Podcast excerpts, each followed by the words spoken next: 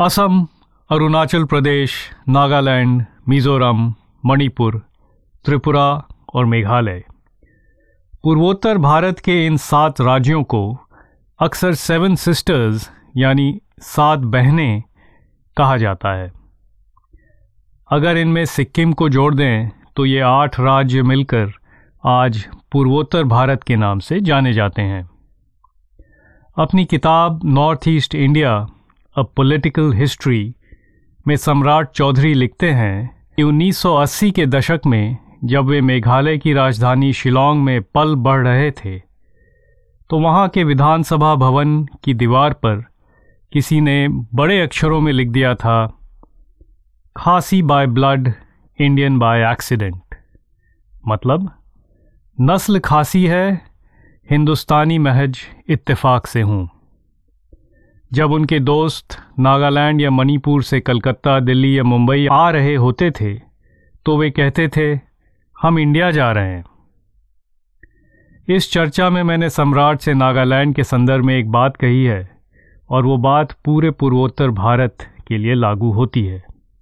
वो ये कि पूर्वोत्तर भारत के 19वीं और 20वीं शताब्दी के राजनीतिक इतिहास को हम दो भागों में बांट सकते हैं। पहला भाग, अंग्रेज़ी हुकूमत द्वारा इस क्षेत्र को भारत से जोड़ने का प्रयास, और दूसरा भाग, स्वतंत्र भारत में इस क्षेत्र के विभिन्न राजनीतिक दलों, गुटों और उग्रवादी ताकतों द्वारा भारत से अलग होने का प्रयास। ये सच है कि 1990 के दशक तक पूर्वोत्तर भारत अक्सर इस क्षेत्र के अनेकों विद्रोही संगठनों की गतिविधियों के लिए सुर्खियों में बना रहता था। मगर जैसा सम्राट किताब के आखिरी अध्याय में लिखते हैं, अब हालात बहुत बदल चुके हैं। उनके अनुसार, आज नॉर्थ ईस्ट में अलगाववादी नारों और भावनाओं का स्थान ले लिया है, वहाँ के लोगों की नई शिकायत ने। कि वे अपने आप को हिंदुस्तानी मानते हैं, मगर बाकी हिंदुस्तानी उनको पूरा हिंदुस्तानी नहीं मानते हैं। और उनके साथ विदेशियों जैसा सुलूक करते हैं। नमस्कार, संबंध काके की में आपका स्वागत है। मेरा नाम हिमांशु भगत है।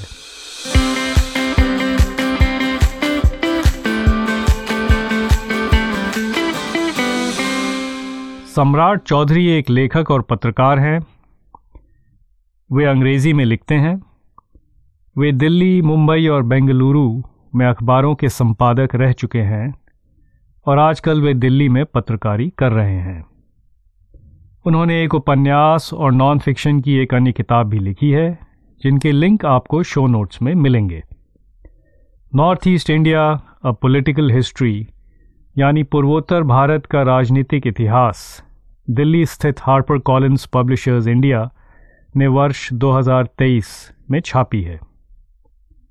आइए कुछ बातें करते हैं सम्राट से उनकी किताब पर। सम्राट संबंध काके की में आपका स्वागत है। धन्यवाद। सत्रहवीं शताब्दी में मुगल शहनशाह औरंगज़ेब के सेनापति मीर जुमला ने असम के अहोम राजा के सेना को युद्ध में हरा दिया था। दस साल बाद 1671 में मुगल और अहोम सेना के बीच एक और युद्ध हुआ, जो इतिहास में सराय घाट की लड़ाई के नाम से जाना जाता है। आजकल कई बार ये लड़ाई मुसलमान, मुगल और हिंदू अहोम ताकतों के बीच संघर्ष के रूप में पेश की जाती है। और इसमें भी कोई दो राय नहीं है कि ये एक ऐतिहासिक लड़ाई थी जिसमें लसित बोरफुकन के नेतृत्व में अहोम सेना ने मुगल सेना को हराया था। मगर यह भी सच है कि मुगल सेना का नेतृत्व आमेर के राजा राम सिंह कर रहे थे और उसमें राजपूत व अन्य हिंदू सैनिकों की कमी नहीं थी।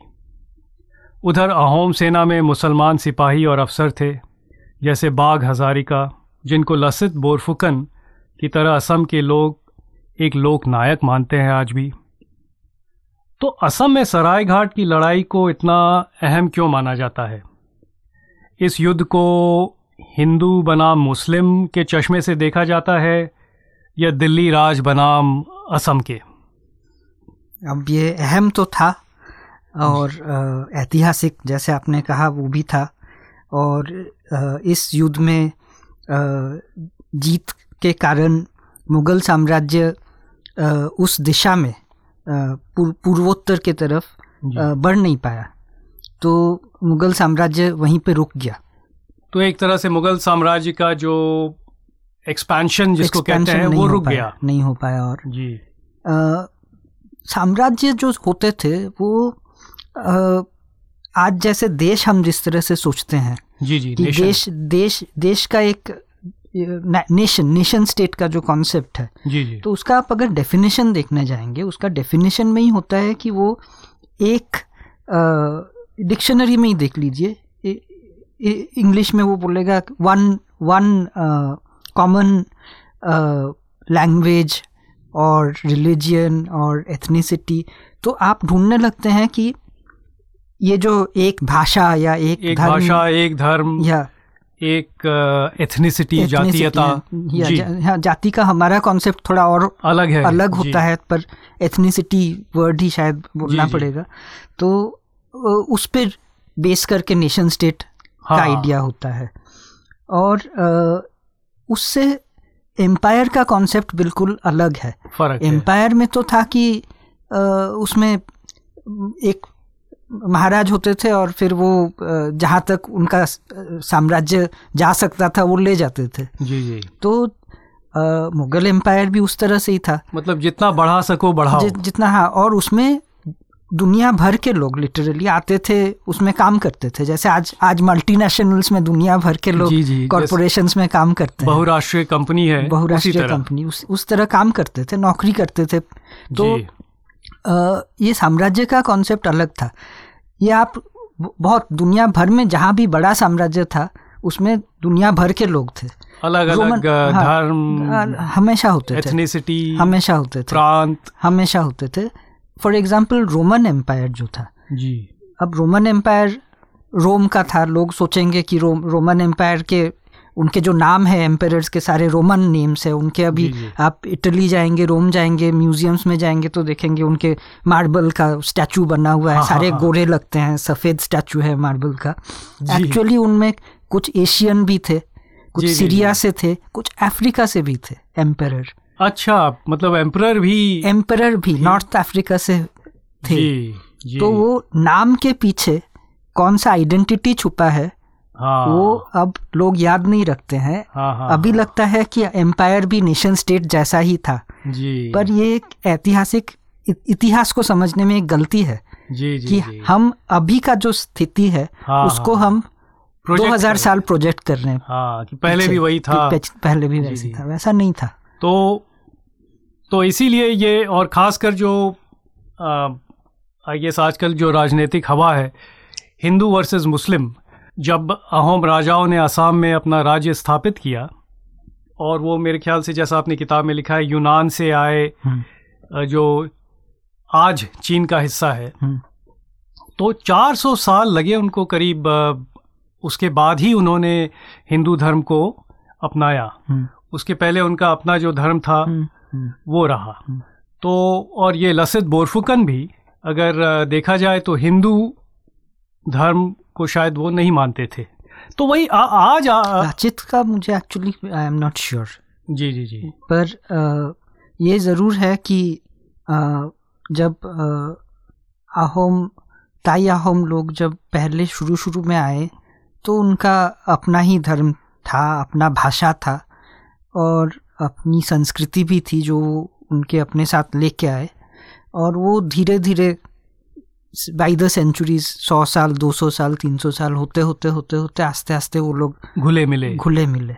जी। और लाचित बड़फुकन का भी एक वो वहाँ पे पहले एक मैदाम करके एक पिरामिड जैसा बनाते थे।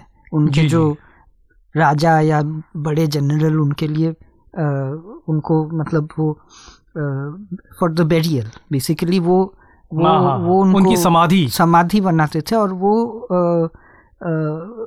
the funeral rites were different तो जी, वो जी, हमारे जी। मतलब जो हिंदू हिंदू स्टाइल हाँ। का जो है वो नहीं था। जो क्रिमेशन राइट्स थे वो वो क्रिमेशन नहीं वो बेरियल था। जी जी जी जी उनको दफनाते थे। हाँ। जी। तो वही वही सम्राट की आज आ, आ, शायद आपको आइडिया हो कि असम में आ, जो असम के निवासी हैं आज आ, उनकी क्या सोच है? आ, इस बारे में? देखिए असम में तो हर तरह के निवासी है और हाँ आ, हाँ हाँ। हर एक का अलग अलग अपना अपना सोच है। जी जी जी जी। आगे बढ़ते हैं सम्राट। 1843 में पूर्वी असम में स्थित शिव सागर शहर में अमरीकी ईसाई मिशनरी अपने साथ एक नई चीज़ लेके आए प्रिंटिंग प्रेस। आप लिखते हैं कि इस मशीन के आने से असम के राजनीतिक इतिहास पर जो असर हुआ, वह आज भी देखने को मिलता है। मसला बंगाली और असम भाषा के बीच कितनी समानता है और कितना अंतर है, ये था।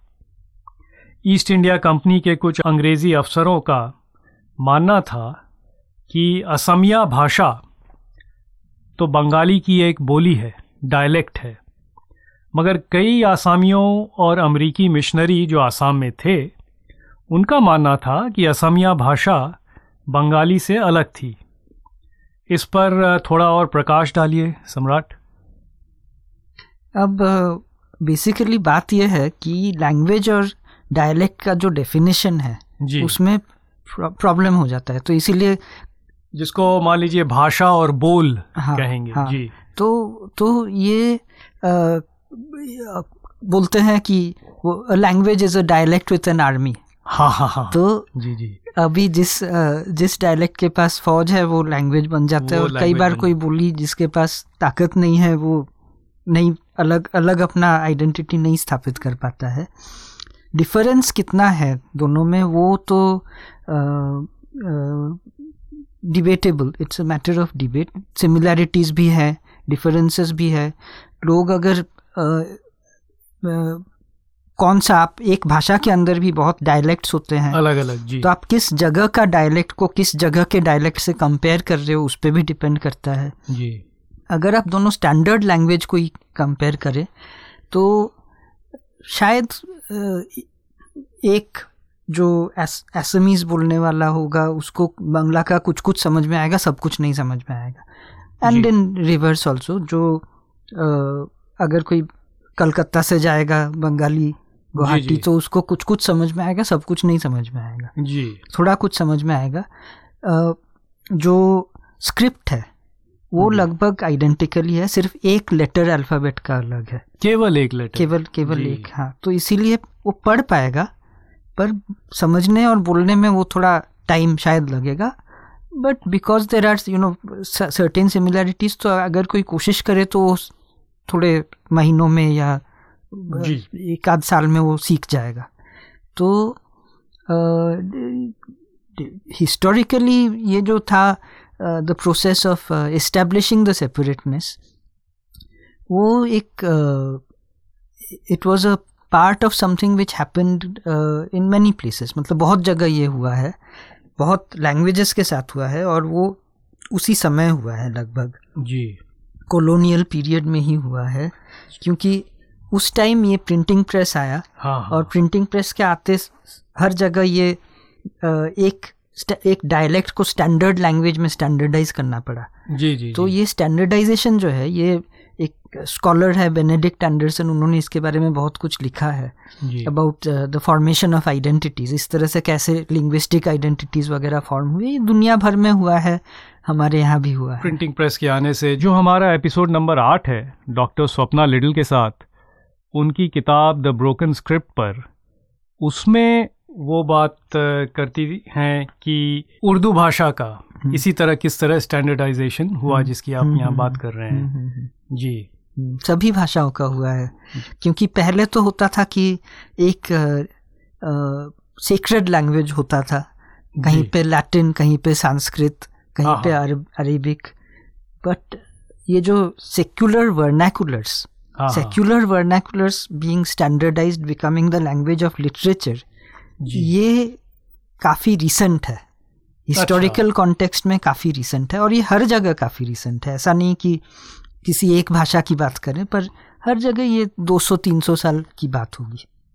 क्योंकि अठारह सौ तिरपन में हम्म। बंगाली भाषा को असम में जब शिक्षा का माध्यम घोषित किया गया तभी वहाँ के असमीज लोग उन्होंने इसका विरोध किया। आज भी असम में बंगाली मूल के लोगों को कभी विदेशी या बांग्लादेशी कहा जाता है और बंगाली मूल के लोगों का असम में भविष्य एक ज्वलंत राजनैतिक मुद्दा है। जैसा कि हम इस पूरे एनआरसी का जो सिलसिला है उसमें देख रहे हैं। तो भाषा, धर्म और एथनिसिटी मतलब जातीयता। ये तीन चीज़ किस तरह से बंगाली पहचान से जुड़ी हुई हैं असम में? अब पहचान तो देखिए ये सिर्फ़ असम में नहीं जो बंगाली आइडेंटिटी है वो तो हर जगह ये मतलब ये एक ही है। और जैसे आपने कहा वो भाषा और धर्म उसमें आ जाता है। एथनिसिटी भी शायद है। बंगाली बट बंगाली एथनिसिटी अलग से इतना पता नहीं चलता है। असम में नहीं या या कहीं, कहीं भी कहीं भी। एज एन एथनिक ग्रुप आप सिर्फ़ uh, देखेंगे सिर्फ़ नॉर्थ ईस्ट में कहीं कहीं पे क्योंकि नॉर्थ ईस्ट इंडिया जो है और उसके बाद बर्मा हाँ हाँ। वो बर्मा का अराकान वाला एरिया स्पेशली हम्म, जो शायद उत्तरी बर्मा। नहीं जो जो तट तटीय बर्मा समुद्र समुद्री तट के समुद्री तट के साथ बांग्लादेश के बाद जो कोस्टल हाँ, एरिया हाँ, हाँ। आता है जहाँ से रोहिंग्या भाग के अच्छा अच्छा। जी जी जी। रेफ्यूजी बांग्लादेश में गए कुछ शायद इधर भी आए होंगे। तो आ, वो जो एरिया है वहाँ पे एक एथनिक डिवाइड देखने को मिलता है। क्योंकि नॉर्थ ईस्ट के जो लोग हैं उनका चेहरा अलग होता है थोड़ा हाँ, सा ईस्ट एशियन फीचर्स किताब में किया हाँ ईस्ट एशियन फीचर्स और बर्मा का भी वही है। और बाकी ये जो इंडियन जो लुक है एक, हाँ, हाँ, एक साउथ एशियन जो लुक है वो वहाँ पे थोड़ा ट्रांस ट्रांजिशन करता है। हाँ हाँ हाँ। तो वो चेंज होता है ये आप अराकान की बात कर रहे हैं। अराकान नहीं मैं नॉर्थ ईस्ट की भी बात कर रहा हूँ। नॉर्थ ईस्ट की बात कर रहे पूरे उस बेल्ट की बात कर रहा हूँ। हाँ हाँ हाँ, हाँ। तो ये जो ट्रांजिशन है जी। ये ये दिखता है वो पूरे एरिया में ये transition transition from a South Asian to a South East Asian जी जी आइडेंटिटी तो साउथ एशियन और साउथ ईस्ट एशियन ये फ़िज़िकल जो फ़र्क है हाँ हाँ हाँ। ये आपको पूर्वोत्तर में हाँ, देखने को मिलता है। पूर्वोत्तर पूर्वोत्तर में और बर्मा में उसके साथ।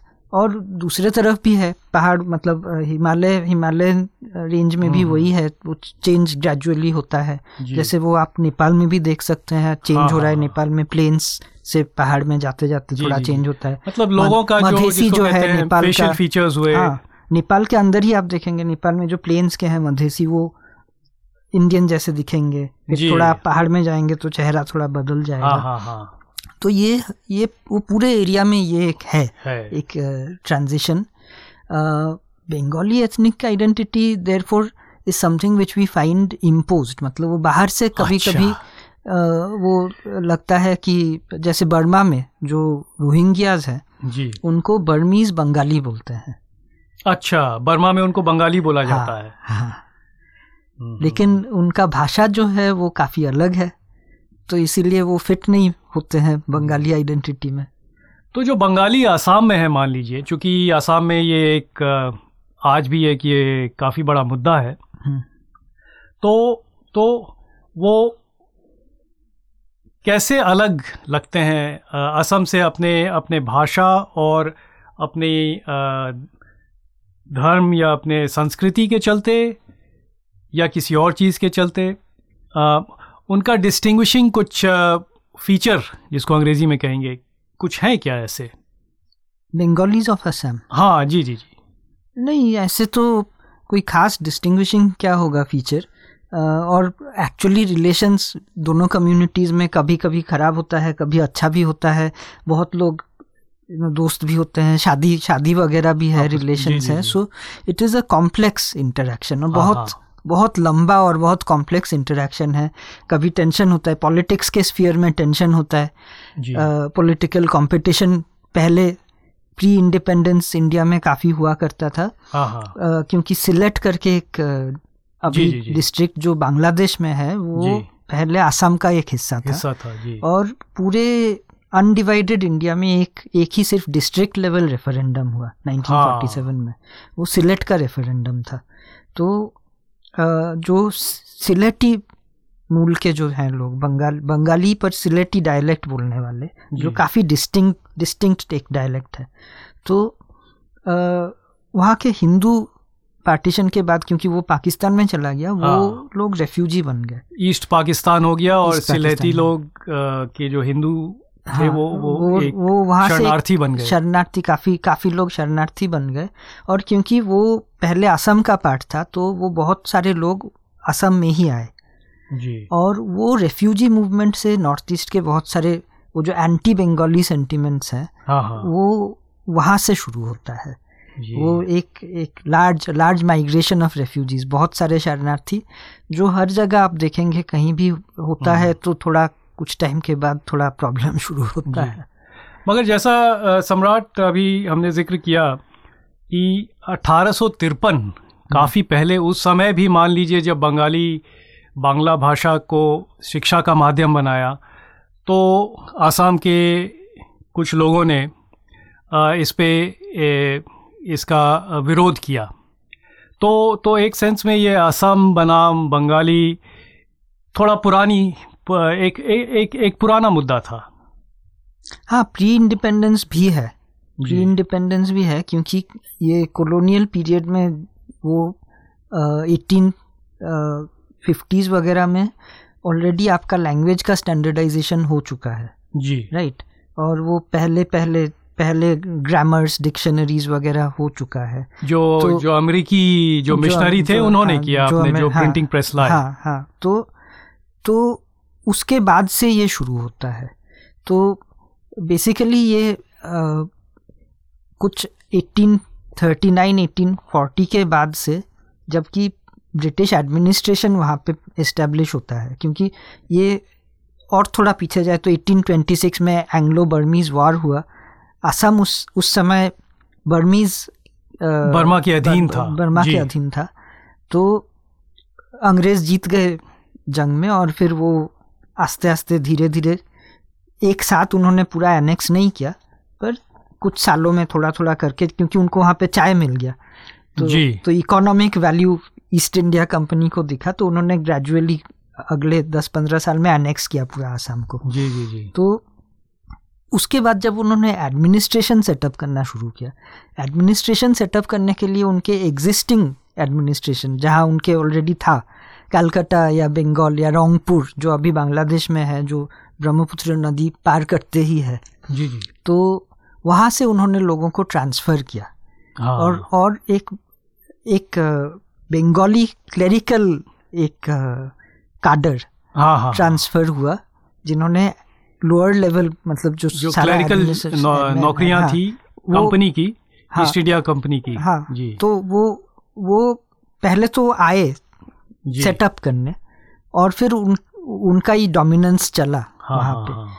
तो उस उस वो नौकरी का कंपटीशन फिर हम्म, एडुकेशन का कंपटीशन वो सब शुरू हो गया जी और जी। फिर जी. वो वो जो अ, उस कंपटीशन में जो टेंशन्स आए कि हाँ, नौकरी हाँ। किसको मिल रहा है तो हाँ, वो सब। शुरू हो गए और जैसा आप किताब में लिखते हैं कि जिसको नौकरी मिली फिर लगता है कि उसके रिश्तेदार ही हाँ बाकी नौकरियों में हाँ वो लग तो जैसा आम होता है। होता है। तो मतलब ये प्रक्रिया हाँ, 1840 इतना पहले से ही शुरू हो गई थी।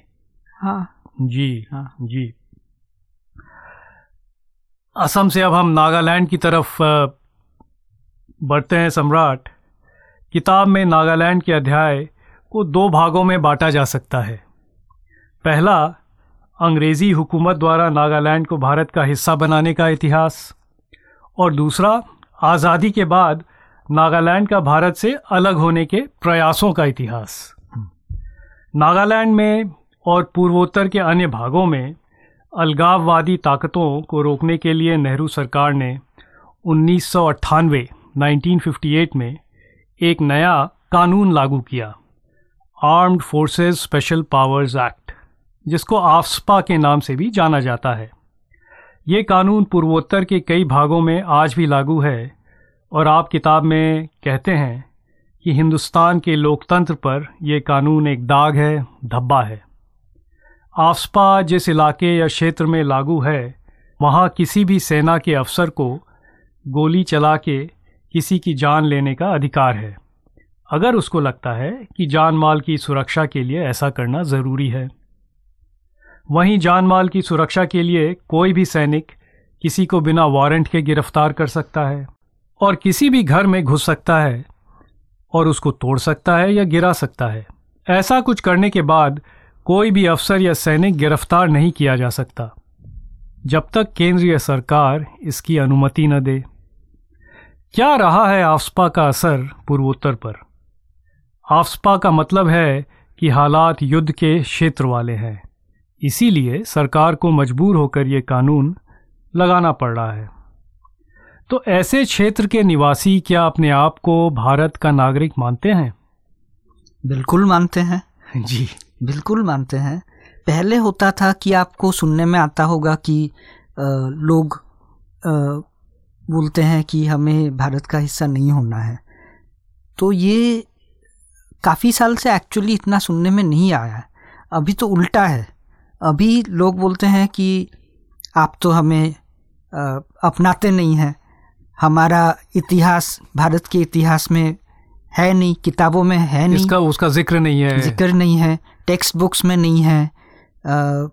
जनगण मन में हम नॉर्थ ईस्ट का कोई ज़िक्र नहीं है। वो उसका उसका एक्चुअली इतिहास कुछ और है पर जो भी है नहीं है। तो इसलिए लोग तो चाहते हैं कि उनको एक समान तरह से भारत का हिस्सा माना जाए अभी ज़्यादातर जो पहले नहीं था। आप जिस समय की बात कर रहे हैं नाइनटीन फिफ्टीज़ की बात कर रहे हैं जब ये आफ्सपा आया जब नया नया लगा या ने, वो नेहरू सरकार लिब, लिबरल नेहरू सरकार हाँ हाँ। लाया उस कानून को जिसमें ये गोली मार के मार सकते हैं कोई भी और केस नहीं हो सकता है वगैरह। अब प्रॉब्लम ये है कि ये ये वार लाइक सिचुएशन के लिए ही बना हुआ है। इसका असर लोगों पे तो बहुत बुरा ही हुआ है। युद्ध कहीं भी होता है, उसका आम आदमी पे असर बहुत ही दुखद होता है। लोग मारे गए बहुत बहुत इनोसेंट लोग मारे गए, बच्चे मारे गए रेप वगैरह भी हुए हैं। बहुत सारे केसेस अभी चल रहे हैं सुप्रीम कोर्ट में, बहुत सालों से चल रहे हैं। आसपा से जुड़े हुए। आसपा से जुड़े हुए फेक एनकाउंटर वाले केसेस जनरल जी जी जी।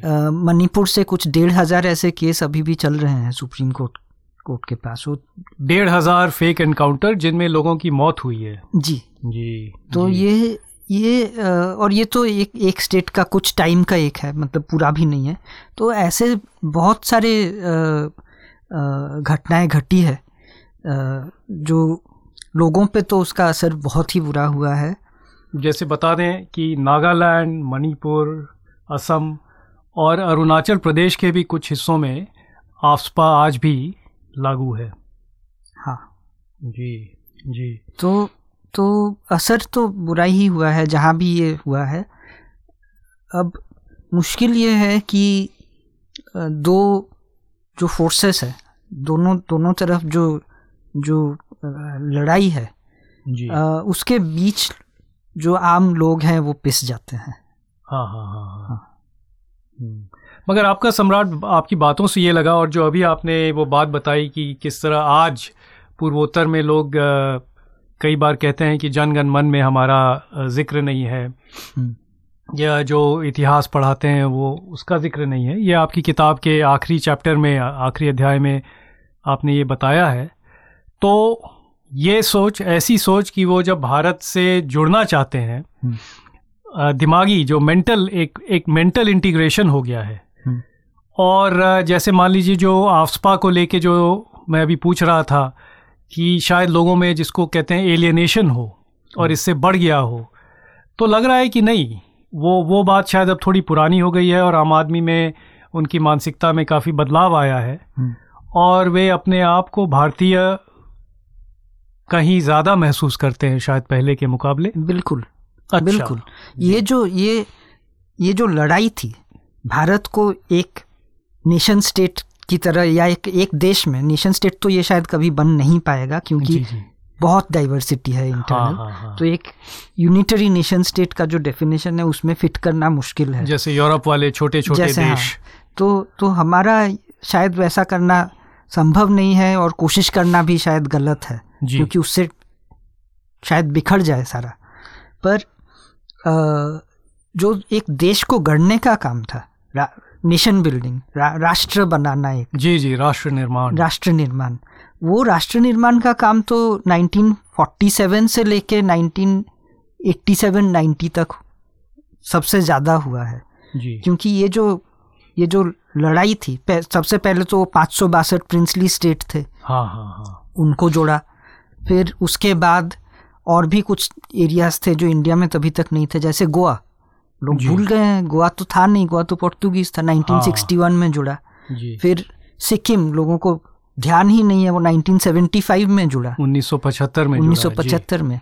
तो ये आस्ते आस्ते सब कुछ जुड़ा और कुछ हिस्से थे जो जुड़े पर उनमें लोगों को लगा कि ये सही नहीं हुआ इस तरह से नहीं होना चाहिए था ज़बरदस्ती हुआ है गलत हुआ है हम अलग है। जो पूर्वोत्तर में काफ़ी जगह हुआ तो वो लड़ाई तब हुई जो एक्चुअल फाइट था जी जी जी जो जो संघर्ष था। संघर्ष था। वो तो 1950s 60s वगैरह में हुआ। 1971 में जब बांग्लादेश ईस्ट पाकिस्तान युद्ध में बांग्लादेश जब बना, नया नया देश बना उसके बाद से आस्ते आस्ते वो खत्म हो गया। अच्छा वो। इंसर्जेंसीज का जो सबसे पावरफुल टाइम था वो उसके पहले था। बांग्लादेश का नॉर्थ ईस्ट के साथ बहुत यू नो इम्पोर्टेंट कनेक्शन है। जी। और आ, ये आ, अलग करना मुश्किल है। वहाँ पे कुछ होता है यहाँ पे असर होता है यहाँ पे कुछ होता है वहाँ पे असर होता है। जी। क्योंकि ऐतिहासिक तौर पे तो वो जुड़े हुए थे एक ही था वही ऐत- वही क्षेत्र है ऐतिहासिक जुड़े हुए थे और जियोग्राफिकली भी जुड़े हुए ही थे जी, और जी। हैं और कोई नेचुरल बैरियर नहीं है नहीं। जैसे हम बोल सकते हैं कि इंडिया और चाइना के बीच हिमालय पहाड़ है हाँ। इंडिया और बांग्लादेश के बीच कुछ नहीं है जी जैसा आपने किताब में समझाया है कि ये एक पोरस बॉर्डर है और शायद आप ये भी कह रहे हैं कि जो इसको फेंस लगा के अलग करने की कोशिश करते हैं और लोग सोचते हैं ऐसा हो जाएगा जो वहाँ के निवासी नहीं हैं जो दिल्ली में बैठे हैं वो इतना आसान नहीं है। नहीं। और शायद इतना जायज़ भी नहीं है। मुश्किल है और क्योंकि मैं घूमा हूँ उन एरियाज़ में जी। तो बॉर्डर के पास जब जाता हूँ तब बहुत बार लोगों से बात करते गाँव में बात करते हैं तो उनके कोई सबसे नज़दीक वाला डिस्पेंसरी या स्कूल शायद उस तरफ़ है। जी जी। हो, आज होता भी है हो सकता है। हाँ। कभी एक जगह मेघालय में मैं गया था जहाँ पे फुटबॉल फ़ील्ड का क्योंकि लाइन तो आपने मैप में खींचा है। एग्जैक्ट डिटेल्स तो है नहीं तो फुटबॉल फ़ील्ड आधा इधर है आधा उधर है। जी जी। ये आज के टाइम भी ऐसा हाँ, है। लिंखाट विलेज करके विलेज है। जी उसका जी। जी उसका जो बॉर्डर पिलर्स जो है वो तो एक एक बॉर्डर पिलर है दूसरे काफ़ी दूर मतलब दूर में दूसरा पिलर है। तो आपको इमेजिन करना पड़ता है लाइन कहाँ से जा रहा है। हाँ, तो वो इमेजिनरी लाइन एक्चुअली वो फुटबॉल फ़ील्ड के अंदर से जाता है। जी। तो मेरे उधर मैं वहाँ पे था जब देखा कि अचानक बीएसएफ के लोग आए डंडे लेके और बहुत सारे लोग भाग के चले गए जो बैठ के फुटबॉल देख रहे थे। तो ये बॉर्डर का एक कॉन्सेप्ट होता है जिन्होंने कभी बॉर्डर लैंड बॉर्डर देखा ही नहीं है। वागा शायद वागा बॉर्डर देखा होगा वो अस, असली बॉर्डर हाँ, का उसका मतलब हाँ। कॉन्सेप्ट नहीं है। तो वो थोड़ा देखने से घूमने से पता चलता है कि हाँ ठीक है ये तो यहाँ भी एक जैसे ही लोग हैं वहाँ भी एक जैसे ही लोग हैं। कम्युनिटीज़ हम सोचते हैं कि हमने लाइन मैप में ड्रॉ कर दिया यहाँ पे बांग्लादेशी है यहाँ पे शायद मेघालय में खासी होंगे। आप अगर जाएँगे ग्राउंड पे तो आपको दिखाई देगा कि यहाँ भी खासी गाँव है वहाँ भी खासी गाँव है क्योंकि खसिया उस तरफ़ भी है यहाँ पे गारो गाँव है वहाँ भी गारो गाँव है। तो लाइन तो मैप में अंग्रेज़ खींच के चले गए हाँ और उसके बाद से सबके दिमाग में बैठा है कि ये तो बहुत एकदम सही सही काम हुआ है और हाँ। तो हाँ। तो लेकिन ये तो काफ़ी आर्बिट्ररी काम हुआ arbitrary है। है। तो और आपने इसका ज़िक्र किताब में किया है कि किस तरह जो मैक महान लाइन है हम्म, और जो भारत और चीन आ, को आ, का जो क- सीमा को डिलिनिएट करता है। हम्म, और भारत और बांग्लादेश के बीच रैडक्लिफ लाइन है। हम्म। और इसी तरह भारत और बर्मा के बीच भी पेम्बरटन लाइन है। तो ये तीनों लाइनें जो है ये अंग्रेज़ी ब्यूरोक्रेट्स हाँ सब इनके नाम, नाम पे है। नाम पे है क्योंकि बॉर्डर का कॉन्सेप्ट तो पहले ऐसा नहीं था। इनफैक्ट ये सारे बहुत सारे एरियाज़ हैं जो मैप में दिखते नहीं थे। और इवन मैप का कॉन्सेप्ट आप मुझे बताइए अंग्रेज़ों के आने से पहले एक मैप इंडिया का कोई दिखाए? कोई दिखाए? इंडिया का एक मैप इस तरह का अंग्रेज़ों के आने से पहले का। कुछ है तो कोई है ऐसा? हाँ, हाँ. क्योंकि political unification of India happened after 1947 politically तो यूनाइटेड था ही नहीं। और बहुत सारे एरियाज़ जो थे वो मैप में कोई भी मैप में नहीं था क्योंकि कोई गया ही नहीं था वहाँ पे। हाँ, बाहर से मतलब कार्टोग्राफर कोई गया ही नहीं था। ये मैप मेकिंग ट्रेडिशन जो है ये हमारे यहाँ इतना नहीं था। ये एक वेस्टर्न ट्रेडिशन है। ये जो आ, ये प्रोजेक्शंस के जो मेथड है जो आज हम यूज़ करते हैं जी, वो जी, जी. कभी you know marketer projection gerardus mercator invented it in whatever 1500 and something or 1600 and something. तो ये सब इन्वेंशंस है। हम जो दुनिया को देख रहे हैं एक तरह से हाँ हाँ. वो एक इन्वेंशंस के बाद आया। It is it is an invented world मतलब एक तरह से एक प्रिज्म के थ्रू देख रहे हैं। हाँ. और ये और ये ये सब आस्ते आस्ते इन्वेंशन पे इन्वेंशन होते होते हुआ है। जी। आगे बढ़ते हैं सम्राट। नागा लीडर जापू फीजो एक आजीवन क्रांतिकारी था। द्वितीय विश्व युद्ध में, जब जापानी सेना ने आज़ाद हिंद फौज के साथ मिलकर भारत के पूर्वोत्तर सीमा पर आक्रमण किया तो अधिकांश नागा लोगों ने अंग्रेज़ों का साथ दिया, मगर उनमें फीजो नहीं था। उसने आज़ाद हिंद फौज का समर्थन किया और सुभाष चंद्र बोस से रंगून में मिला भी। बाद में अंग्रेज़ों ने उसको जेल में डाल दिया। नागा लोगों के अनुसार फीजो 1947 में महात्मा गांधी से भी मिला और गांधी जी ने उसको कहा कि नागालैंड को ज़बरदस्ती भारत में मिलाना गलत होगा। स्वतंत्र नागालैंड की लड़ाई के लिए फीजो हमेशा या तो अंडरग्राउंड रहा मतलब सरकार से छिपा रहा, या भारत के बाहर रहा एग्जाइल में।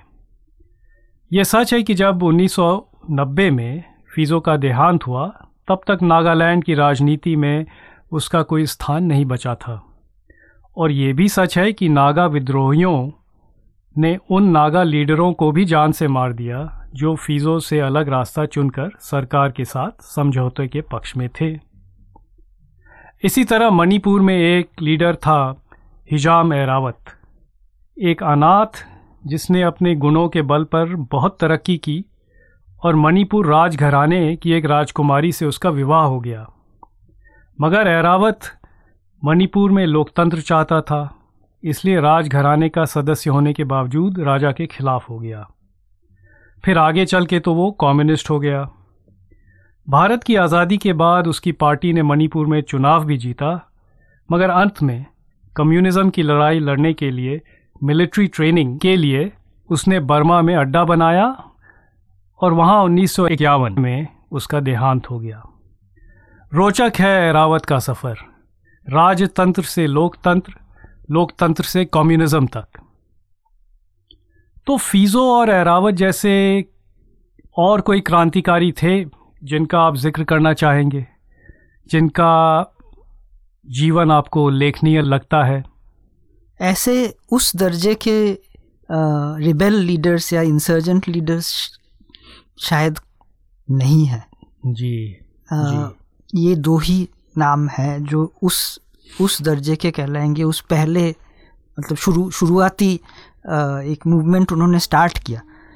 और नागा इंसर्जेंसी और मेती इंसर्जेंसी मणिपुर का जो है वही है जो सालों साल चलता जो भी इतने सालों तक चला। हाँ चल चलाई। अभी नागा तो अभी भी सीज फायर में ही है। हाँ। और अभी तक उसका कोई फाइनल एक तरह से अभी तक हल नहीं निकला हल नहीं निकला है। आपने एक प्रधानमंत्री जी ने मोदी जी ने साइन किया था फ्रेमवर्क अग्रीमेंट उसके भी काफ़ी साल हो गए पर फाइनल कंक्लूजन तक अभी वो नहीं पहुँचा है। जी। तो और वो 1947 से चल रहा है। जी जी तो जी. ऐसा मूवमेंट नॉर्थ ईस्ट में और दूसरा नहीं, नहीं। है। जैसे मीजो मीजो नेशनल फ्रंट जो था मिजोरम का जिसमें मान लीजिए जो लालडेंगा थे हम्म। हालाँकि बाद में वो मुख्यमंत्री बन गए थे एकॉर्ड के बाद। हाँ तो उनका उनका बहुत इंटेंस रहा पर बहुत शॉर्ट रहा। अच्छा। Short intense but short intense but short तो आसाम में भी शॉर्ट बट इंटेंस मूवमेंट रहा। जी जी जी। आ, लेकिन इस तरह से जो आप बोल रहे हैं कि ये जो दशकों तक चला। हाँ तो वो उस तरह का लालडेंगा का भी एक्चुअली तो लाइफ स्टोरी बहुत इंटरेस्टिंग होगा। जी। वो उसका भी उसका भी ज़िक्र हाँ, है किताब हाँ, में जी। तो लेकिन इंसर्जेंसी में ही रहा या इंसर्जेंट एक एक ज़िंदगी भर रहा जी उस तरह से हम्म, हम्म। ये शुरुआती दौर के ये दो ही थे आजीवन क्रांतिकारी आजीवन क्रांतिकारी फिजो हाँ। और रावत हाँ। मणिपुर में तीन मुख्य समुदायों मैतेई कुकी और नागा को अंग्रेज़ों ने अलग अलग समय में अलग अलग लड़ाइयों और विद्रोहों में हराया और तीनों पर अपनी हुकूमत को बनाया। इसका किताब में मणिपुर के अध्याय में विवरण है। इस चैप्टर के आखिर की लाइनों में आप लिखते हैं कि किस तरह इन तीनों समुदायों के बीच अभी भी तनाव है। ये बात आपने पहले लिखी होगी, क्योंकि अब तो मणिपुर मैतेई कुकी हिंसा की आग में झुलसा हुआ है। तो जो गृह युद्ध या सिविल वॉर आज चल रहा है मणिपुर में इस हिंसा की इतिहास में जड़े होंगी सम्राट? इतिहास में कुछ है जड़े। वैसे आ, किताब तो मैंने मैनुस्क्रिप्ट तो मैंने काफ़ी महीने पहले सबमिट कर दिया था ये सब होने होने के पहले। जी जी जी। जब ये हिंसा भड़की उसके उसके पहले। हिंसा भड़कने के कुछ छह सात महीने पहले मेरा मैनुस्क्रिप्ट जा चुका जी, था। जी, जी. तो आ, मगर इस अध्याय का जो आखिरी पैराग्राफ है हाँ, उसमें आपने साफ़ लिखा है हाँ, कि देखिए अभी भी आ, इन इन इन तीनों मैतई कुकी और नागा इनके बीच में आ, एक तनाव है। क्योंकि वो जो बेसिक इश्यूज़ हैं उस एरिया के वो तो रिजॉल्व नहीं थे। ये जो नागा इंसर्जेंसी का जो बेसिक इशू है आ, जो उसका अभी जो लीडर है मिस्टर मुइवा वो एक्चुअली मणिपुर के पहाड़ों से है। जी जी जी। तो उनके जो टेरिटोरियल डिमांड्स है उन, उनका जो जो मैप है उसमें मणिपुर के पहाड़ है। हाँ जो मणिपुर तो, के नागा हैं शायद बर्मा में भी जो नागा हाँ, हैं हाँ, जो जनजातियाँ हाँ, हैं। हाँ, तो तो अब वो माटी को लेके टाना मतलब टेंशन है कि ये ज़मीन हमारा है। पर अब उस जगह ऐसा नहीं है कि सिर्फ़ नागा ही रहते हैं। एक नागा गाँव होगा, फिर उससे कुछ दूर शायद एक कुकी गाँव भी हो। तो फिर कुकी भी कह सकते हैं या कहते हैं कि ये ज़मीन हमारी है। तो ये ज़मीन को लेके फिर प्रॉब्लम शुरू हो जाता है। उनके मैप जो हैं कि ये एरिया हमारे अंदर आना चाहिए या ये हमारे अंडर आना चाहिए, दोनों में फिर वो टेंशन शुरू हो जाता है। और फिर उसमें तीसरा एक जो मेजर फोर्स है वो है मिलते लोग जो बोलते हैं कि पूरा स्टेट जो है वो बिखरना नहीं चाहिए एक ही स्टेट है। तो उसमें कोई किसी और का ऑटोनॉमस एरिया नहीं होना चाहिए। सारा जो है एक ही है एक ही स्टेट है। तो ये तीन तरह के व्यूज़ हैं और तीन तीनों के अलग अलग आपस में थ्री कॉर्नर एक कॉन्टेस्ट शुरू हो जाता है। जी जी जी। और वही उसी का नतीजा हम देख रहे हैं जो अभी हो रहा है। पर जैसा आप पहले बता रहे थे शो के सम्राट कि जब से वहाँ हिंसा भड़की है इतनी जाने जा चुकी है कि अब तो आपस का मुद्दा वो एक एक बदले की भावना हो गई है। उसको जिसको कहते हैं adding fuel to the fire हो गया है। हाँ वो शुरू में कुछ और रहा होगा इश्यूज़ पर अभी तो है कि बहुत लोग मर गए हैं। बहुत लोग मारे गए हैं। 1980 का दशक था त्रिपुरा नेशनल वॉल्टियर्स, यानी टीएनवी एक उग्रवादी संगठन था, और इसके लीडर थे बिजॉय रंखावल। केंद्र में सरकार कांग्रेस की थी, और बात चल रही थी टीएनवी के लीडरों के आत्मसमर्पण की। त्रिपुरा में सीपीआईएम पार्टी सत्ता में थी, और विपक्ष में थे कांग्रेस व त्रिपुरा उपजाति जुबा समिति टीयूजेएस कांग्रेस चाहती थी कि त्रिपुरा में पहले कांग्रेस की सरकार बने और उसके बाद टीएनवी आत्मसमर्पण करे। तो जैसा आप लिखते हैं सम्राट, त्रिपुरा में राज्य चुनावों के पहले टीएनवी ने वहाँ के बंगाली निवासियों को निशाना बनाते हुए दंगे और कत्लेआम शुरू कर दिया। चुनावों के कुछ हफ़्ते पहले ही 102 बंगाली आदमी, औरत और बच्चों का कत्ल हुआ। इस खौफनाक मंजर से यह सिद्ध हो गया कि सत्ताधारी सीपीआईएम पार्टी राज्य के बंगाली निवासियों के जान माल को नहीं बचा सकती है। चुनाव में कांग्रेस और टी टीयूजेएस गठबंधन की जीत हुई, कत्लेआम रुक गया और एक स्पेशल हवाई जहाज़ में बैठकर टीएनवी के लीडर दिल्ली लाए गए और 1988 1988 में त्रिपुरा एकॉर्ड यानी त्रिपुरा समझौता पर हस्ताक्षर हुए। तो अगर ये सब सच है तो इसका मतलब हुआ कि उस समय की केंद्र सरकार के लिए त्रिपुरा के बंगाली नागरिकों की जान का कोई मूल्य ही नहीं था। पॉलिटिक्स में शायद बहुत कुछ होता है। ये जो आप जो बता रहे हैं जो वो त्रिपुरा के कुछ हिस्टोरियंस या कुछ जर्नलिस्ट ने अपने अपनी किताबों में लिखा है। तो ये कुछ हद तक ये डॉक्यूमेंटेड है। जो वहाँ के जानकार लोग हैं उन्होंने लिखा है। पॉलिटिक्स मैं क्या बोलूँ इसके बारे में? पॉलिटिक्स में होता होगा ऐसा? जी जी जी। तो इस समय केंद्रीय सरकार कांग्रेस की थी राजीव गांधी प्रधानमंत्री थे बूटा सिंह गृह मंत्री थे। हम्म। स्वतंत्र भारत के इतिहास में भारतीय वायुसेना ने भारतीय नागरिकों के खिलाफ कार्रवाई केवल एक बार किया है। पाँच और छः मार्च उन्नीस सौ सड़सठ में उस इलाके में जो आने वाले दिनों में मिजोरम का राज्य बना। यह कार्रवाई की गई थी ऑपरेशन जेरिको के जवाब में। Operation Jericho Mizo National front, एक उग्रवादी विद्रोही संगठन जो हिंदुस्तान से मीज़ो क्षेत्र की आज़ादी के लिए लड़ रहा था, उसकी कार्रवाई थी, जिसमें उन्होंने 11 शहरों पर कब्जा कर लिया था और क्षेत्र की राजधानी एजॉल को घेर लिया था। मीज़ो नेशनल फ्रंट के इस हमले के जवाब में भारतीय सेना को हुक्म दिया गया कि मिज़ोरम की पूरी ग्रामीण आबादी को उनके गाँवों से हटा दिया जाए, बेघर कर दिया जाए और जो राजमार्ग थे, हाईवेज थे, वहाँ बसा दिया जाए ताकि उन पर निगरानी रखी जा सके। आपको क्या लगता है, क्या इतनी कठोर कार्रवाई ज़रूरी थी? उस समय इंदिरा गांधी की कांग्रेस सरकार थी क्यों केंद्र सरकार ने वायुसेना को बमबारी करने का आदेश दिया मिजोरम में? यह सच है कि 20 साल बाद उन्नीस सौ छियासी में भारत सरकार और मीज़ो नेशनल फ्रंट के बीच संधि हो गई और मिज़ोरम को भारत के एक राज्य का दर्जा मिल गया और तब से आज तक वहाँ शांति है।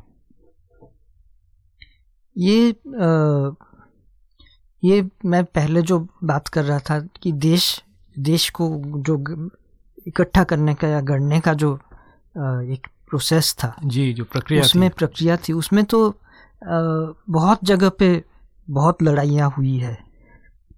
तो मिज़ोरम जैसा एयरफोर्स का यूज़ शायद कहीं नहीं हुआ है लेकिन लड़ाइयाँ तो बहुत हुई है।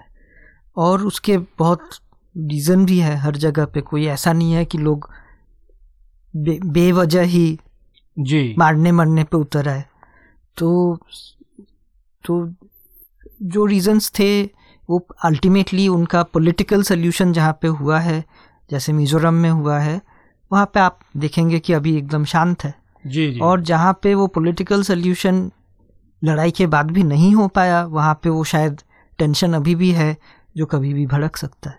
जी। मतलब आप ऐसी बातें उजागर करते हैं किताब में सम्राट। जैसे इसी मिज़ोरम का आपने बताया कि किस तरह गाँव और गाँव के इसी समय जब गाँव के निवासियों को कहा कि नहीं अब आपको जो राजमार्ग है वहाँ पे रहना होगा तो उनके जो आ, उनके जो फ़सल थी जो अब हार्वेस्ट करने के लिए तैयार थी उसको भी जला दिया गया। वो तो युद्ध युद्ध जैसा ही युद्ध जैसा माहौल था। युद्ध जैसा माहौल था और उसमें इंडियन आर्मी अनफॉर्चुनेटली जो अभी इंडियंस ही हैं उन उनके ही खिलाफ थे। जी जी जी जी। आफ्सपा के लिए भी जैसे आपने कहा कि देखिए आफ्सपा पूर्वोत्तर में लगा है फिर मुस्लिम बाहुल्य जम्मू कश्मीर में लगा सिख बाहुल्य पंजाब में लगा। मगर मान लीजिए जो मध्य भारत है जो एक तरह से हिंदी बेल्ट है जहाँ में मान लीजिए माओवादी नक्सलवादी का प्रकोप है और उसको सरकार ने कहा है कि भारत का सबसे सीरियस इंटरनल सिक्योरिटी सिचुएशन यहाँ है मध्य भारत में मगर वहाँ मान लीजिए आसपा कभी नहीं लगा हम्म। तो तो ये भी एक बात है ये वहाँ जो दूसरे जगह के लोग हैं उनको ये थोड़ा दिखाई देता है कि ऐसा ऐसा क्यों है। हाँ हाँ। जो क्षेत्र आज अरुणाचल प्रदेश के नाम से जाना जाता है वो पूर्वोत्तर का हिंदुस्तान से जुड़ने वाला आखिरी क्षेत्र था। इसलिए क्योंकि इस घने जंगलों वाले पहाड़ी क्षेत्र में असम के मैदानी क्षेत्र से पहुँच पाना आसान नहीं था। आप बताते हैं कि किस प्रकार धीरे धीरे समय के साथ अंग्रेज़ी हुकूमत का प्रभाव और प्रशासन यहाँ फैला। अरुणाचल के दूसरे तरफ़ पूर्व में तिब्बत है और पहले तिब्बत और फिर चीन के प्रभाव को रोकने के मकसद से अंग्रेज़ी हुकूमत और स्वतंत्र भारत दोनों ने अरुणाचल में अपनी मौजूदगी और अपनी संप्रभुता सॉवरेंटी बनाई। पहले तिब्बत और हिंदुस्तान और फिर चीन और हिंदुस्तान के बीच के खींचतान में अरुणाचल के ट्राइब्स यानी जनजातियों का क्या रवैया रहता था? अब ये जो है ये नेशन बिल्डिंग का ही प्रोसेस था। तो ये ये उन एरियाज़ में है। अरुणाचल के कुछ कुछ हिस्से ऐसे थे जो कहीं किसी के मैप में नहीं था। तो वहाँ पे एक्सप्लोरेशन ही शुरू हुआ 1900 के बाद सन 1900 के बाद। जी। तो उससे पहले ना तो चीन को पता था कि वहाँ पे क्या है कौन रहता है ना ही इधर इंडिया में अंग्रेज़ों को पता था या इवन बाकी लोगों को भी नहीं पता था किसी को नहीं पता था उनके इमीडिएट नेबर्स को पता कुछ कुछ रहा जहाँ से उनको कुछ खबरें मिली बट एक्चुअली वहाँ पे एक्सप्लोरेशन या फिर मैपिंग जो है वो सन 1900 के बाद ही हुआ है मतलब पूरे इतिहास में ये जो जनजातियाँ घने जंगलों और पहाड़ों में रहती थी हम्म। कभी किसी राज्य या साम्राज्य का हिस्सा नहीं रही जी नहीं वो नहीं वो नहीं थे ना तो उस साइड के ना इस साइड के कहीं किसी के अंडर वो नहीं थे वो अपने आप में ही रहते थे और वो उनके अपने चीफ्स के अंडर ही रहते थे। वो और उनके ऊपर कब्जा करने का कोशिश कभी कभी किसी ने किया तो वो काम नहीं हुआ। वो नहीं कर पाए। जी। आज आप बताते हैं कि जो ये अलग अलग जो जनजातियाँ थीं ये आपस में इनकी भाषाएँ भी अलग थीं। हम्म। और आज के समय हिंदी जो है वो एक तरह से लिंक भाषा लिंक लैंग्वेज बन गई है हम्म। और आप ये भी बताते हैं कि अरुणाचल में कभी भी विद्रोह नहीं भड़का हम्म। हिंदुस्तान के खिलाफ और इसका एक कारण है कि यहाँ के बॉर्डर पर चीन का खतरा हमेशा बना रहा है तो ये सब सुन के लगता है सम्राट कि अरुणाचल के लोग हमेशा से चीन से नहीं भारत से ही जुड़े रहना पसंद उन्होंने पसंद किया है। जी मुझे तो ऐसा ही लगता है। मैं जहाँ भी अरुणाचल में घुमा हूँ मुझे ऐसा ही लगा है कि ये चीन से डरते हैं। भारत में डेमोक्रेसी है गणतंत्र और हर किसी को अपना कल्चर अपना भाषा अपना आइडेंटिटी बरकरार रखने का एक मौका मिलता है। हर किसी को अपना अपना स्पेसिफिक आइडेंटिटी खोए बगैर इंडिया का पार्ट होने का मौका मिलता है। तो ये जो ज़्यादा फ्रीडम्स है, जो कॉन्स्टिट्यूशनली गारंटीज फ्रीडम्स है उस वजह से शायद लोगों को यहाँ पसंद आता है, ज़्यादा चीन से डरते हैं। वैसे इकोनॉमिक फैक्टर्स पे देखे या फिर सुपर पावर कौन बनेगा देखे तो फिर तो शायद वो उनको वही साइड पसंद आता चीन का पल्ला भारी है। पल्ला भारी है पर पर उसके बावजूद लोग यहाँ रहना पसंद करते हैं लोग इंडिया का हिस्सा होना पसंद करते हैं क्योंकि वो चीन से डरते हैं। जी। किताब में बताया गया है कि 1910 में तिब्बत पर हमला करने के बाद किस तरह चीन अरुणाचल की तरफ़ बढ़ने लगा और यह देखते हुए भारत की अंग्रेज़ी हुकूमत भी उस क्षेत्र की आउटर लाइन, यानी बाहरी सीमा को तिब्बत की तरफ़ बढ़ाने लगी। फिर 1912 में चीन में गृह युद्ध छिड़ गया, चीन कमज़ोर पड़ गया और तिब्बत एक बार फिर आज़ाद हो गया। इसी समय जब चीन कमज़ोर था 1912 में अंग्रेज़ी हुकूमत ने शिमला में हिंदुस्तान, तिब्बत और चीन का कॉन्फ्रेंस बुलाया और इस कॉन्फ्रेंस में, जैसा कि अभी हम बात कर रहे थे सम्राट मैकमहोन लाइन को भारत और चीन का बॉर्डर करार कर दिया गया। आज भी मैकमहोन लाइन को भारत अपने और चीन की सीमा मानता है, मगर चीन को ये लाइन न 1912 में स्वीकार थी, न आज है। तो अगर पूर्वोत्तर आज चीन का नहीं है, बर्मा यानी म्यांमार का नहीं है, बल्कि भारत का हिस्सा है तो इसका श्रेय अंग्रेज़ी हुकूमत को जाता है? क्या ऐसा कहना सही होगा? पूर्वोत्तर में एक्चुअली जैसे हमने काफ़ी पहले बात किया था कि मुगल भी नहीं पहुँच पाए थे। बैटल ऑफ़ सरायघाट में उनकी हार हुई थी। तो वहाँ पे जो लोकल किंगडम था बड़ा एम्पायर लोकल एम्पायर था वो तो आहोम एम्पायर था। आहोम एम्पायर का कुछ कनेक्शंस रहा आसपास के पहाड़ों के साथ। ट्रेड के होते थे कभी वो जाके थोड़ा कॉन्क्वेस्ट भी झड़प होती थी तो आहोम जाके वहाँ पे फाइट भी करते थे, जीतते भी थे। तो लेकिन उन एरियाज़ को उन्होंने अपने एम्पायर का हिस्सा नहीं बनाया था, पहाड़ों को ज़्यादातर। तो बेसिकली ये सारे एरियाज़ जो थे, इनमें एक मतलब दिल्ली का हुकूमत पहुँचा नहीं था। मुगल मुगल साम्राज्य के खत्म होने तक दिल्ली का हुकूमत कभी नहीं पहुँचा था। जी। तो दिल्ली का हुकूमत वो अंग्रेज़ के आने के बाद ही पहुँचा। हाँ हाँ। तो एक तरह से आप कह रहे हैं कि शायद इसका श्रेय अंग्रेज़ों को ही जाता है। हाँ क्योंकि और... देश देश का जो पॉलिटिकल यूनिफिकेशन है बोल सकते हैं कि भारत का संस्कृति में हज़ारों साल से कनेक्शंस रहे हैं। लेकिन वो सांस्कृतिक कनेक्शंस एक्चुअली सिर्फ़ अभी का जो भारत का नक्शा है उसमें भी सीमित नहीं है। इसीलिए लोग कभी अखंड भारत की बात करते हैं पर दुनिया का सबसे बड़ा मंदिर तो कंबोडिया में है। जी। अंकोरवाट का टेंपल तो फिर अखंड भारत में फिर उसको भी शामिल करना चाहिए। हाँ, हाँ। तो ये जो है संस, संस्कृति का जो एक प्रवाह था जी। वो बहुत हज़ारों साल पहले से था और बहुत फैला हुआ था जी जी, जी। हिंदू संस्कृति का जो जो एक इन्फ्लुएंस है वो ईस्ट एशिया तक मैंने खुद अपनी आँखों से देखा है जी, उसमें जी। कोई शक ही नहीं है जी।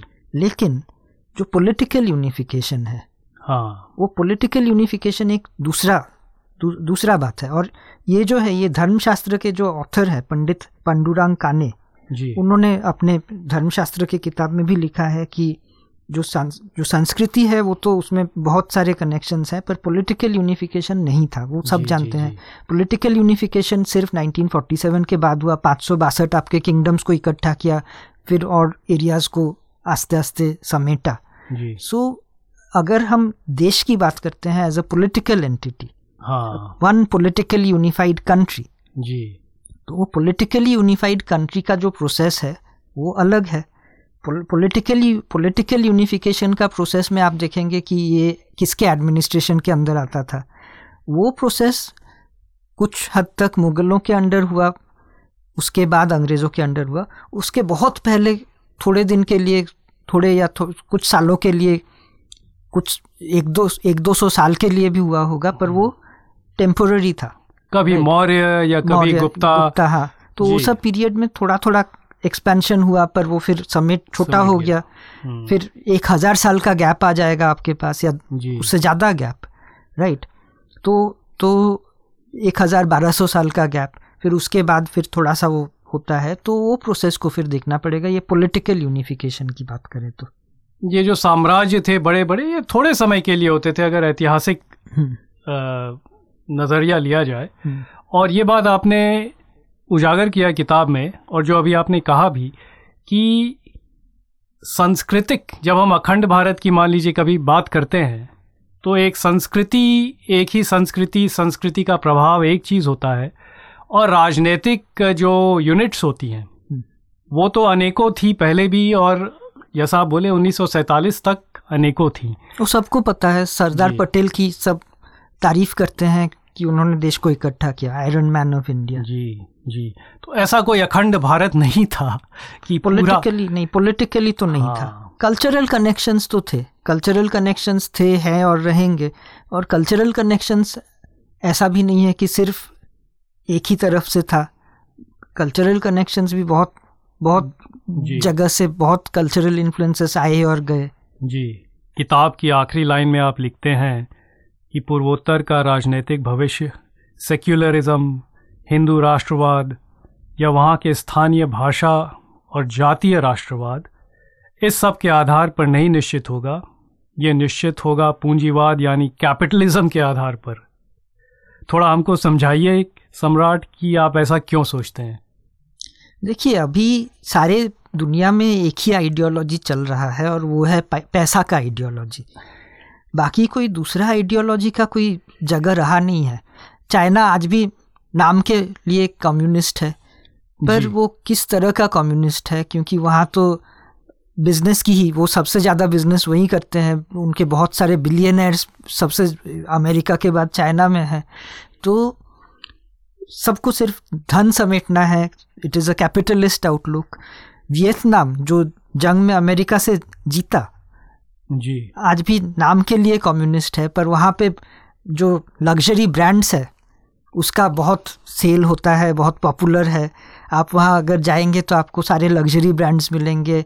आपको बहुत सारे केंटकी फ्राइड चिकन के आउटलेट्स मिलेंगे। मल्टीनेशनल सब है। बिज़नेस उनको भी वो वो बहुत आगे बढ़ रहे हैं। मतलब बहुत उनका जीडीपी ग्रोथ बहुत अच्छा है वगैरह वगैरह। तो कम्युनिज्म बस नाम मात्र है वहाँ। तो तो बेसिकली अग, अगर आप देखने भी जाए आइडियोलॉजिकली कुछ फ़र्क रहा नहीं है वो बेसिकली नाम के लिए ही रहा है। और और भी जो भी हैं वो whatever the ideologies ultimately इंसान को जो है पैसे से ही मतलब है। तो पूर्वोत्तर तो, में भी आप यही तो, तो ये दुनिया भर में चल रहा है पूर्वोत्तर में भी वही है सबको डेवलपमेंट का एक ही आइडिया है। और डेवलपमेंट और प्रोग्रेस के जो आइडियाज़ है उनमें पैसा बहुत एक अहम भूमिका निभाता है।